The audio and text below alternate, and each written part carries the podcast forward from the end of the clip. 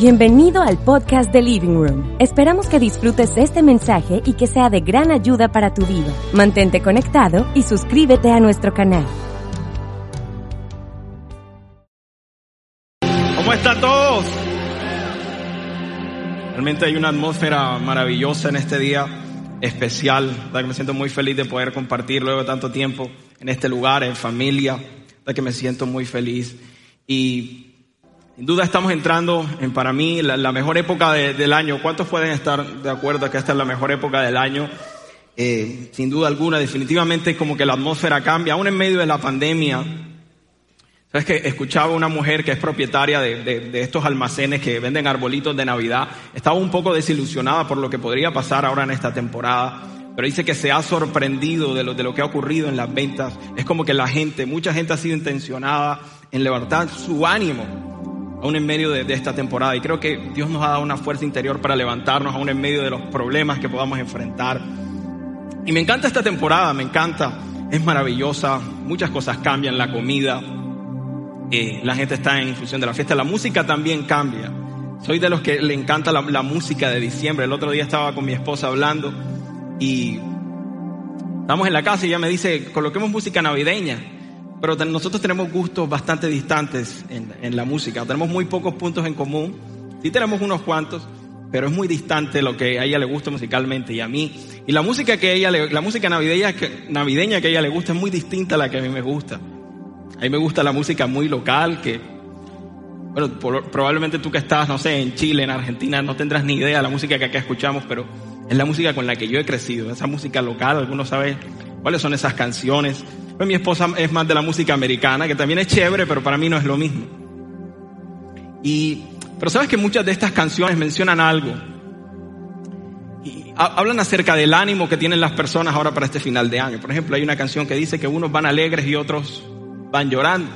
Hay otra canción que dice, eh, unos dicen que buenas las navidades, la época más linda de los años. Hay gente que se la sabe pero hay otros que no quieren saber absolutamente nada de esta fiesta. Habla de los distintos estados de ánimo que una persona puede tener para, para fin de año. Personalmente para mí la Navidad es la mejor época. He tenido experiencias maravillosas en diciembre. Mis padres siempre me se encargaron de darme lo mejor, me sorprendían siempre. El 25 era un lugar, era, era un día soñado.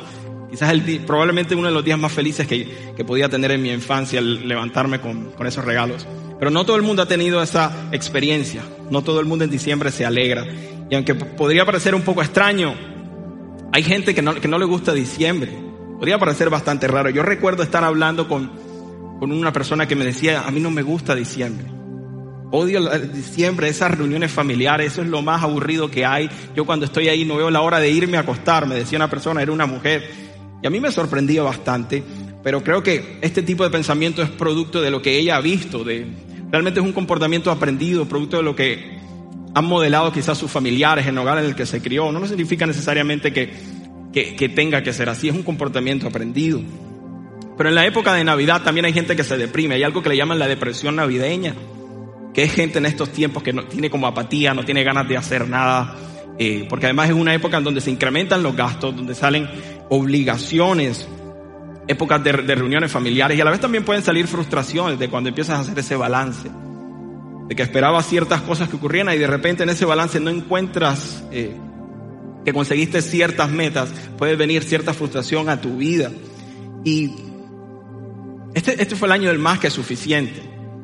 El año más que suficiente. Y, y creo que algunos se imaginaron que este año eh, el Señor te iba a llenar eh, tu cuenta de banco con, muchísimo dinero, pero realmente el más que suficiente no, no, significa eso.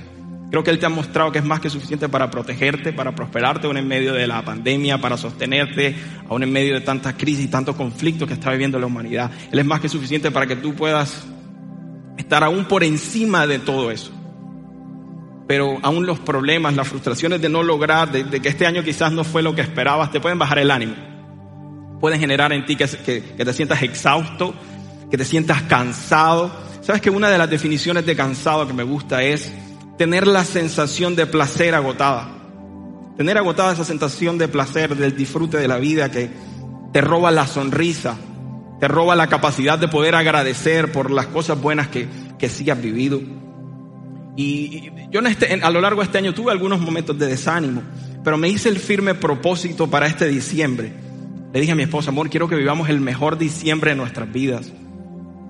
Quiero que sea el diciembre donde más alegre yo esté. Quiero levantarme todos los días con la actitud correcta.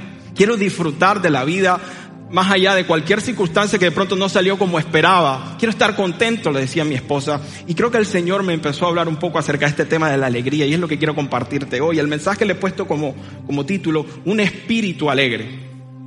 El Señor me empezó a hablar una serie de cosas frente a este tema, que es lo que te voy a compartir hoy. Cómo poder tener ese espíritu alegre, cómo poder estar alegre aún en medio de las distintas circunstancias y los beneficios de la alegría. Y lo primero que tienes que saber o entender es el poder que hay en la alegría y el gozo. Tú debes entender el poder que hay en la alegría y el gozo. No sé, sé que varios aquí conoces a, Joel Austin. Joel Austin es un famoso predicador de los Estados Unidos. Este hombre dirige, dirige una comunidad muy grande, de las más grandes que existen en los Estados Unidos, un hombre muy influyente. Y una de las cosas que caracteriza a este hombre, los que lo han visto pues predicar o han leído algún libro, es la alegría. Es un hombre que siempre tiene una sonrisa. Yo cuando leo los libros que he leído de él, tienen una capacidad para levantar mi ánimo de una manera impresionante. Tiene un, tiene un, don muy grande de animar a las personas. Y él cuenta en uno de sus libros que él estaba comprando un pasaje de avión.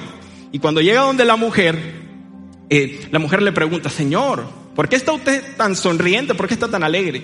Y dice que él le respondió, eh, creo que quizás simplemente se debe a que yo soy una persona alegre. Simplemente eso.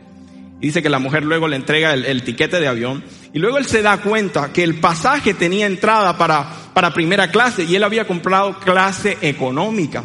Entonces él fue dándose cuenta del error, va otra vez donde la mujer y le dice, mira, cometiste un error porque yo compré, fue clase económica y me diste primera clase y la mujer le dijo, no señor, no hemos cometido ningún error, eso se lo regalamos a usted porque necesitamos en este mundo más personas alegres como usted, en este mundo lleno de tristeza. ¿Sabes? Porque la alegría te abre puertas. La gente alegre dice que responde siempre de manera constructiva ante las situaciones. Si tú te encuentras con alguien alegre y le cuentas que conseguiste un nuevo empleo, esa persona te va a animar y te va a decir que bueno, te felicito, estoy seguro que te va a ir bien. En cambio, una persona amargada probablemente te diría, ah, te van a explotar, a ver que al final, al final de todo te van a terminar despidiendo, como en todas las empresas. O también hay gente que no es alegre ni triste, sino que es indiferente. Una persona indiferente te dijera, ah, un buen trabajo, qué bueno, ah, me tengo que ir y no te dicen nada. Pero una persona alegre siempre te anima, siempre responde de manera constructiva. De hecho, en los trabajos, la gente que es alegre la retienen más. Hay almacenes que contratan a personas por su alegría, porque dicen que esa alegría expresada a los clientes se termina traduciendo en más compras.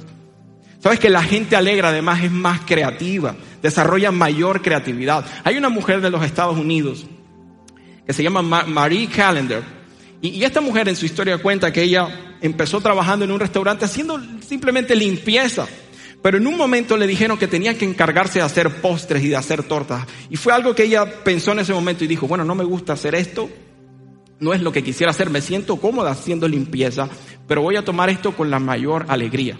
Y esta mujer tomó esta nueva responsabilidad que le dieron y se volvió tan buena, tuvo tanta buena recepción las tortas que ella preparaba, que finalmente ella terminó montando una cadena de restaurantes en donde abrió más de 110 sucursales en distintos lugares, porque a la gente alegre le va bien. La alegría no, no, no, solo, no solo hace que tengas éxito, sino que previene enfermedades. La alegría previene los infartos. La alegría fortalece el sistema inmunológico, mejora la respiración, vence el estrés, es contagiosa, es gratis, estira la piel. La alegría es un estado emocional que nace de cualquier, puede nacer en cualquier momento porque parte de una interpretación positiva acerca de la vida. De hecho, se dice que a medida que van pasando los años, es como que se va activando más esa alegría, porque dejamos de preocuparnos por algunas cosas y le damos un sentido positivo a otras. Eso es lo que ocurre. Ahora la pregunta, ¿es posible realmente eh, ser felices en medio de problemas. Es posible ser felices en medio de las dificultades. Y hay un famoso doctor que decía algo frente a esto. Y él decía que la clave está en pensar lo que dice ese famoso refrán, que no hay mal que dure 100 años. Porque por momentos cuando estamos enfrentando adversidades o una pandemia como esta, tú tiendes a creer que esto va a ser eterno, que las circunstancias nunca van a cambiar y que todo siempre va a ser o cada vez más difícil. Entonces cuando tú piensas de esa forma, eso termina generando más ansiedad, más preocupación, en vez de darte poder creativo para que puedas buscar las salidas en medio de un problema. Cuando tú piensas de esta forma que el problema que estás enfrentando es simplemente temporal, que tiene una fecha de vencimiento, entonces tú te puedes levantar con un nuevo ánimo y simplemente seguir adelante. Además te puedes levantar con ese estado de alegría que te va a dar esperanza de que el futuro que viene para tu vida es aún mejor. La Biblia dice en Proverbios 10:28 que el futuro de los justos es halagueño. La palabra halagueño significa que tendrá éxito. Y ese es el destino que tú y yo tenemos eh, planeado por Dios. Así que esto es bien importante. Es posible que tú puedas ser feliz aún en medio de las circunstancias. La alegría debería ser un elemento fundamental en nuestra vida. ¿Sabes que se ha comprobado? Que hay gente que se ha curado de enfermedades graves a través de la risa. ¿Hace cuánto tiempo no te ríes con ganas con personas? La risa es una terapia que te puede beneficiar. Lo que es cierto de todo esto es que una disposición alegre en tu vida ¿Sabes qué puede hacer? Te puede abrir puertas hacia milagros, abre puertas a las oportunidades, abre puertas a conexiones de oro que, pueden cambiar tu vida de una vez y para siempre. La disposición a estar alegre. Cuando uno está alegre no necesita que nadie lo motive. Esa misma alegría se convierte como en un, en un motor interno que te lleva a accionar y a moverte y a ser una persona proactiva. Eso es lo que hace alegría en tu interior. Y sabes que hay un personaje, hay un hombre que nació en el año 1898 llamado Norman Vincent Peale. Algunos lo habrán escuchado, habrán leído algunos de sus libros, que es famoso porque es autor de varios libros eh, acerca de motivación. Y en la década del año de 1930, Estados Unidos estaba viviendo la Gran Depresión, una de las peores crisis económicas mundiales que, que ha vivido la humanidad. Y dice que este hombre justo en esa crisis, él empezó a hablar fe empezó a hablar cosas buenas. Y, fue muy polémico. La gente reaccionó de una manera como que este tipo, ¿qué es lo que está diciendo? Este tipo, ¿por qué está alegre? Si todo se está derrumbando, le decían a este hombre en medio de, de, toda la crisis económica, porque realmente era muy delicada lo que estaba viviendo Estados Unidos en medio de esa crisis. Y luego él tuvo, por medio de toda esa polémica, tuvo que cambiar el nombre Tuvo que dejar de usar la palabra fe por la palabra pensamiento tenaz. Y empezó a usar esa palabra y luego lo cambió a pensamiento positivo. Y ese es casi que su discurso principal. Y él solía decir que cuando tú piensas positivo, eso trae alegría y trae contentamiento a tu corazón. ¿Qué lugar ocupa la alegría en tu vida?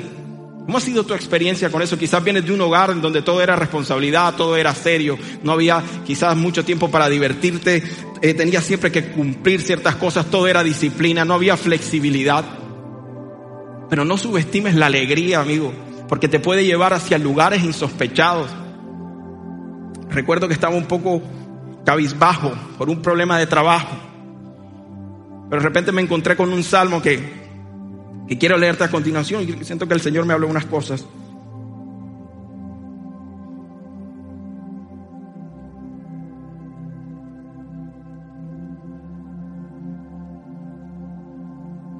Vamos a verlo ahí en pantalla.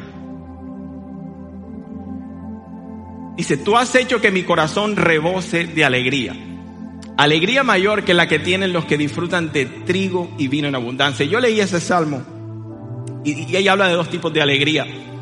Habla de la, de, dice, tú has hecho que mi corazón rebose de alegría, una alegría que viene de Dios, pero también habla de la alegría de aquellos que disfrutan de trigo y vino en abundancia, dos clases de alegría. El trigo y el vino representaban quizás las mayores bendiciones que una persona podía tener en esos tiempos.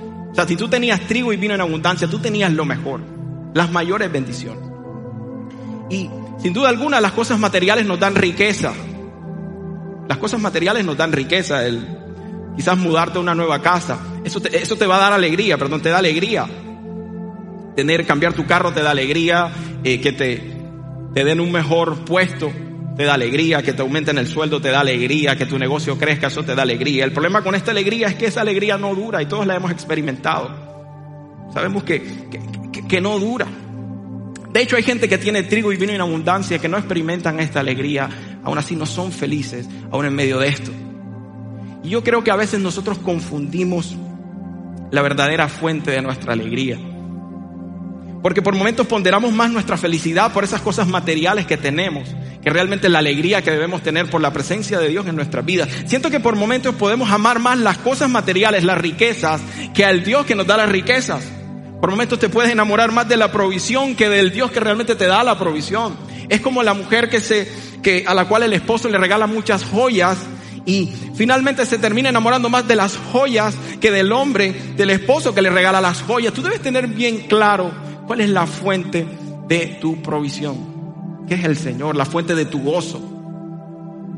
Es el Señor quien te da todo lo que tienes. Lo dice en el Salmo. El siguiente Salmo dice, no te ganes la vida mediante la extorsión, ni pongas tu esperanza en el robo. Y si tus riquezas aumentan, no las hagas el centro de tu vida. Si el Señor te prospera, te prospera, dice, no las hagas el centro de tu vida, porque el fuente, la fuente de tu gozo viene del Padre que te provee absolutamente de todo. Y esto es bien importante. Y sabes, cuando hablo de gozo, el gozo es una palabra más profunda. El gozo, ¿sabes qué es? El gozo es un poder espiritual que Dios te da, que está en tu interior. El gozo es un poder que se activa cuando tú tomas conciencia de la presencia de Dios en tu vida.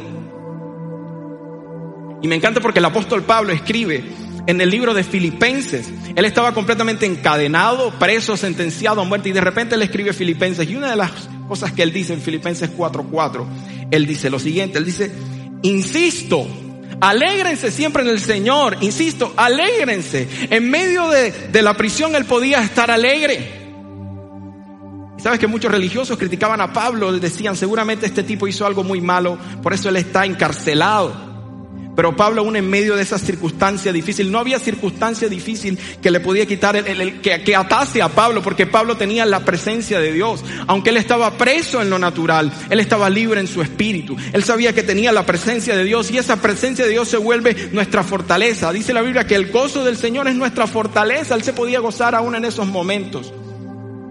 Porque aún en los momentos difíciles tú puedes estar feliz tomando la conciencia de que Dios está contigo, aunque quizás tengas ciertas preguntas a Dios, tengas ciertas insatisfacciones, seguramente hay un punto ciego que tú no has visto. Hay algo que no has visto que Dios ha hecho en tu vida o que va a hacer. Te vas a dar cuenta que Él es siempre fiel. Aún en los peores momentos, tú puedes mantener el entusiasmo. La palabra entusiasmo viene, viene de una palabra, viene de una palabra que es enteos, que significa en Dios. Toda persona entusiasmada tiene algo de Dios. ¿Por qué? Porque Él es entusiasta. Esa es la razón por la que Pablo, el mismo Pablo estando ahí en la cárcel, él escribe, todo lo puedo en Cristo que me fortalece. Porque él sabía que esa presencia de Dios le iba a dar el entusiasmo. Y el entusiasmo es la habilidad que Dios te da para resolver los problemas. El entusiasmo te inyecta una habilidad para que puedas superar cualquier obstáculo que puedas tener enfrente.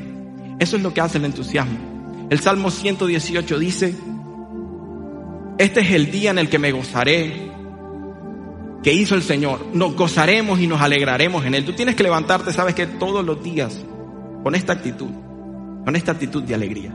Además, la alegría trae milagros. Tú te vas, a, te vas a dar cuenta que Jesús muchas veces cuando iba a hacer algún milagro, Él siempre decía, ánimo. En muchas ocasiones lo dijo, ánimo. Tus pecados te son perdonados. Ánimo. Toma tu lecho y anda. Ánimo, soy yo. Lo dijo varias veces. Porque cuando la presencia de Dios está en tu vida, amigo, cuando sabes que Jesús que está contigo está en tu interior, eso es motivo de gozo y preparas el clima espiritual para que Dios obre con poder en tu vida y puedas disfrutar de las victorias. El gozo del Señor trae milagros. Me encanta esa historia maravillosa de Josafat, el rey de Israel. Dice que Josafat estaba siendo amenazado por distintos pueblos y él va a donde Dios atemorizado, empiezan a orar, empiezan a hacer ayunos porque realmente la amenaza era grande, pero Dios le habla a Josafat y le dice, no te preocupes, que esa batalla no es tuya, esa batalla es mía. Ustedes simplemente quédense quietos y vean la salvación que yo voy a hacer. ¿Y sabes qué hizo Josafat? Tomó una actitud increíble que a mí me impacta. Él dice que él convocó a varias personas ahí en su ejército y las puso simplemente a qué? A cantar hablar acerca del amor de Dios. Denle gracias que su amor perdura para siempre. Y esta gente empezó simplemente a entonar. Y dice la historia que de repente estos enemigos se pelearon entre ellos y todos murieron. Y cuando llegaron los israelitas a la batalla, se encuentran simplemente con cadáveres. Porque el gozo del Señor trae milagros, prepara el clima espiritual para que el Señor, eh, para que pueda ver varias victorias que Dios quiere traer hacia tu vida. Así que el Señor te está trayendo ánimo hoy porque te está preparando para que puedas experimentar todas esas victorias que Él prepara para ti. Y el segundo punto que tú necesitas para que tengas un espíritu alegre en este fin de año y a lo largo de tu vida, es recordar el verdadero motivo de la Navidad. El verdadero motivo de la Navidad. En medio de todo el marketing, en medio de todas las fiestas, responsabilidades, compras, regalos, no puedes perder de vista el centro de lo que trata la Navidad, que es el nacimiento de Jesús. Y quiero leerte lo que dice el libro de Lucas, Tócamelo en pantalla. Lucas 2 del verso 10 al 12 dice, pero el ángel les dijo a unos sabios, a unos pastores, no tengan miedo, miren que les traigo buenas noticias que serán motivo de mucha alegría. ¿De mucha qué? Alegría para todo el pueblo. Hoy les ha nacido en la ciudad de David un Salvador, que es Cristo el Señor. Esto les servirá de señal. Encontrarán a un niño envuelto en pañales y acostado en un pesebre. Entonces este ángel viene y les dice, ustedes tienen que alegrarse porque hay un Salvador. Es una temporada para recordar esa salvación. Yo a veces pienso, ¿dónde estaría mi vida si nunca me hubiera encontrado con Jesús? ¿Dónde estaría? Es un tiempo para, para celebrar todo lo que Dios ha hecho en tu vida, de dónde, de dónde te sacó Dios, de todo lo que te ha protegido, todo lo que ha hecho para recordar esa salvación que perdonó tus pecados una vez y para siempre y que a través de la fe tú puedes acceder a lo mejor de la vida, no por tus obras, no por tu comportamiento, simplemente porque Él lo determinó. Él fue quien tomó la iniciativa para que tú tuvieras la mejor vida aquí en la tierra. Tú no la tomaste, aun cuando éramos pecadores, Él se entregó por nosotros y Él vino. Es un tiempo para meditar en la salvación. Sabes que a veces perdemos el gozo de la salvación. La Biblia menciona algo, habla del gozo de la salvación. ¿Y sabes por qué creo que a veces perdemos el gozo de la salvación? Porque a veces vemos la salvación simplemente como ese momento en donde recibiste a Jesús y ahí terminó todo. Luego te toca a ti desempeñarte en la vida a través de tus propias obras y de tu comportamiento. Pero la salvación, dice la Biblia, que eh, el Padre es el alfa y el omega. Jesús es el autor y el perfeccionador de la fe. De principio a fin que Él te sigue salvando en todo. Me encanta porque la palabra salvación es una palabra aún más amplia que simplemente el perdón de pecados. Es preservación, es liberación, es es mucho más amplia. Y la salvación sigue operando en tu vida hoy, aún en medio de la crisis y de la pandemia. El Salvador está contigo y te ha salvado. Es motivo de celebración. Pero perdemos el gozo cuando empezamos a poner la mirada en nosotros, en nuestras propias obras y lo que podemos alcanzar a través de nuestro propio desempeño. Te empieza a perder el gozo, empiezas a sentirse cansado. Hablaba con un amigo psicólogo que me decía, muchas veces el estrés y la ansiedad está asociado al nivel de responsabilidad que tú sientes que tienes. Y a veces nosotros en la vida sentimos un nivel de responsabilidad que creo que es mayor al que deberíamos tener, porque no podemos controlarlo todo. Por eso Jesús dijo, vengan a mí los que están cargados y cansados, y yo les daré descanso, porque Jesús quiere que vivas la vida sin sentir el peso de las cosas, no cargado, sino que vivas en descanso. Y Él lo determinó por su gracia. ¿Cómo no celebrar su amor? ¿Cómo no celebrar eso? Y otra de las cosas que me encanta que dice ese texto que leímos es que el ángel les dice, viene un motivo de alegría para ustedes. Y, pero la señal de la alegría, ¿sabes cuál era?